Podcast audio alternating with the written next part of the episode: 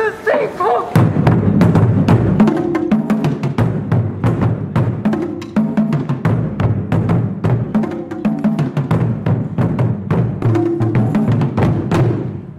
も太鼓集団ハードビートのセブンです。皆様いかがお過ごしでしょうか、えーこの配信では和太鼓をもっと身近にもっと楽しみやすくするために、えー和太鼓の魅力と私の所属しております太鼓集団ハードビートの PR を目的に配信しております。どうぞよろしくお願いいたします。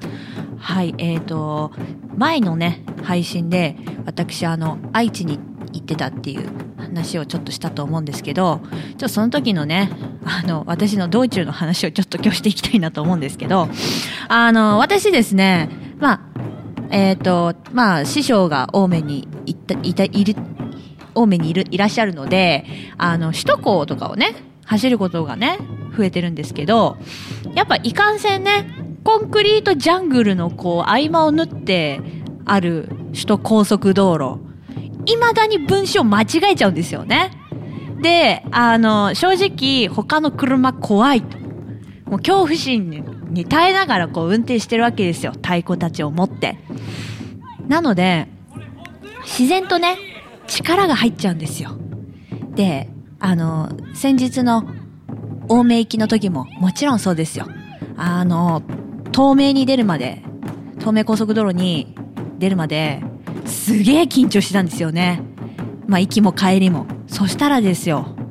もう、太ももに力入れてたらしいんですよ。太もも痛い。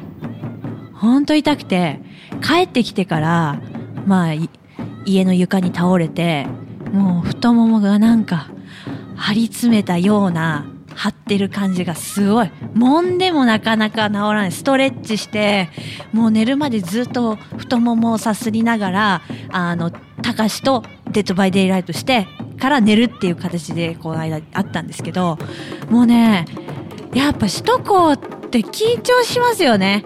もう、あれ私出るつもりなかったのになんで出ちゃったんだろうとか、あと、あれあれなんか、私、ここに出るはずじゃないのに不当にいるとか、この間やっちゃったんですよ。もうね、高速道路怖い。だからといって使わないとね、時間かかっちゃうんで、もう使うんですけど、もうなかなかね、慣れないですよね。まあそんな感じでね、まあ、名古屋、まあ愛知行ってきたんですけど、あの、サービスエリアも立ち寄ったんですけど、サービスエリアってあれずるいですよね。あの、なんでかっていうと、あの、私本当に、あの、愛知に行って、その三浦太鼓店にお邪魔して、で、帰ってくるっていうだけだったんで、観光らしい観光はしてないんですよ。たまたま、その三浦太鼓店の近くにあったうどん屋に入った程度で、あの、まあ、満喫、愛知を満喫っていうことはしてこなかったんですけど、あの、サービスエリアに行くと、名古屋名物が売ってるんですよね。だから、本当に名古屋に、ただ行って帰ってきただけなのに、名古屋行ってきたんだ。お土産あげるねっていう形で、お土産買えちゃうわけですよ。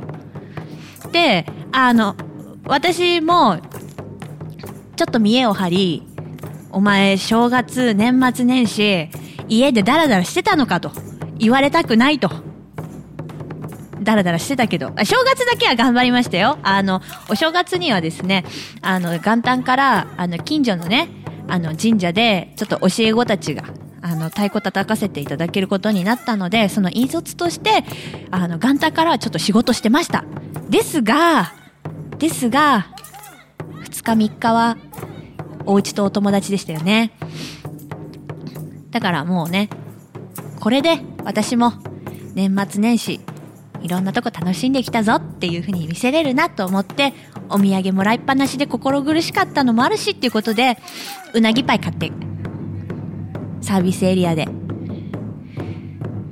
帰りました。ね？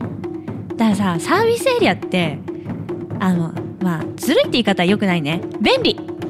便利。確かに。あのおトイレ休憩できるしね？あのご飯も食べれるしであのサービスエリアにあるあのフードとかああいう自販機あれも楽しいから無駄にお腹いっぱいなくせに無駄にちょっと買おうとしちゃったりとかしてあの私これ買って食べれるのかっていうところで一回ストップかかりましたけどね。でもちょっと欲しくはなりますよね。であとあのたかしにいつもお菓子作ってもらうのであのいつもたかしがねお菓子作るとうちに持ってきてくれるんですよ。でまあそのお礼ということで名古屋コーチンの変な菓子を買ってきたんですけどあのそれだけであこの人名古屋に旅行行ってきたんだって感じになるじゃないですか。サービスエリアってすげえなーって。ただ高速道路乗ってるだけで旅行が味わえるんだもんなーって。ほんとすごいなってちょっとね。でしかも綺麗ですしね広いし。であのねちょっと前まで足柄とかめちゃイケでも有名になりましたしちょっとあのこの道中であの別に観光地に立ち寄らずにサービスエリアを満喫して帰るっていうツアーをやっても楽しそうだなってちょっと思っちゃいましたよね。いやありじゃないかなと。うんなんでねでそこであの各地のお土産を持ってあこんなに旅行してきたのって思わせるっていう、ね、それもまたちょっと楽しい旅行なんじゃないかなと 思います。ね。まあ、正直ねあの名古屋はねあのバージョンの都合で行ったっていうとこは正直ありますけど、まあ、でもねあの私もねあのまあ、三浦太鼓亭さんはもちろん楽しいですよ。太鼓作ってるところですからね。もうあの太鼓を作る仕組みなんかも教えてもらいながらあの工場見学させてもらったんですけどあの2番目に楽しかったのはやっぱりサービスエリアサービスエリアでしたね。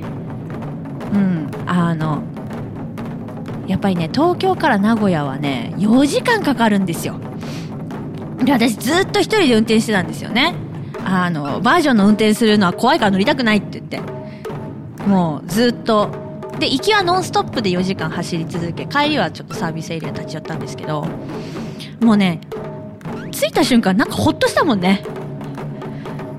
もうだからこういうところですよサービスエリアの凄さ。うんうん。でしかも綺麗だし広いし何回も言ってるね、うん、でもあの場所によってはなんか足湯もあるらしいですよね。そこでちょっと行ってみたい。温泉じゃなく足湯のあるサービスエリア。ただただ行ってみたい。あの一回ちょっとあのまあ、ハードビートでもいいし KPP の企画でもいいんですけどサイコロ振って出た目のあのサービスエリアだから2が出たら2個先のサービスエリアに泊まるとかそういうのちょっと面白そうやりたいなってちょっと思いましたよ。ね。うん。これ絶対楽しいと思います。はい。あの今日はですねあのお聞きいただいててわかると思うんですけどあの B ディレクションのバードさんに収録していただいてるんですけどあのバードさんちょっと私と一緒にサービスエリアの旅やってみません？笑笑って終わっちゃう笑って終わっちゃうよ。なんかヒャヒャヒャヒャって笑ってるだけだった。うん。いやこれきっとちょっと JT さんとかにもねあのちょっとプレゼンして今度一回あの KPPTV とハードビートのチャンネル企画合同チャンネル企画みたいな感じでこれちょっとやりたいですよねもちろん岡ちゃん連れて行きますよ 旅する歌今、危ねえ危ねえ。危ねえ。私今、岡ちゃんのこと芸人って言いそうになっちゃった。危ねえ 岡ちゃん芸人じゃないですか。シンガーソングライターですか。やだやだやだ。もう、岡ちゃん面白いからついつい芸人枠にしようとしちゃう。はい。まあ、岡ちゃんにね、歌ってもらいながら、道中楽しむと。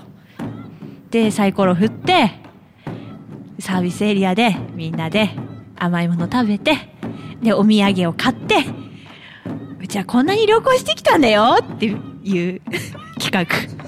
楽しそうじゃない？って。はい。そんなのをね、いつかやってみたいなと思っております。はい。今ね、ちょっとさらっと、あの、JT さんとか、おかちゃんの名前出したんですけど、今度ね、ちょっとね、KPP の、あの、お友達、お友達というかもう仲間たちのね、話もね、ちょっとしていきたいなと思いますので、ちょっとそちらも聞いていただいて、どんなに楽しいやつか、で、どんだけ楽しいやつらかっていうのをね、知っていただきたいなと思います。はい。では本日もお聴きいただきありがとうございました。それではまた次回。バイバイ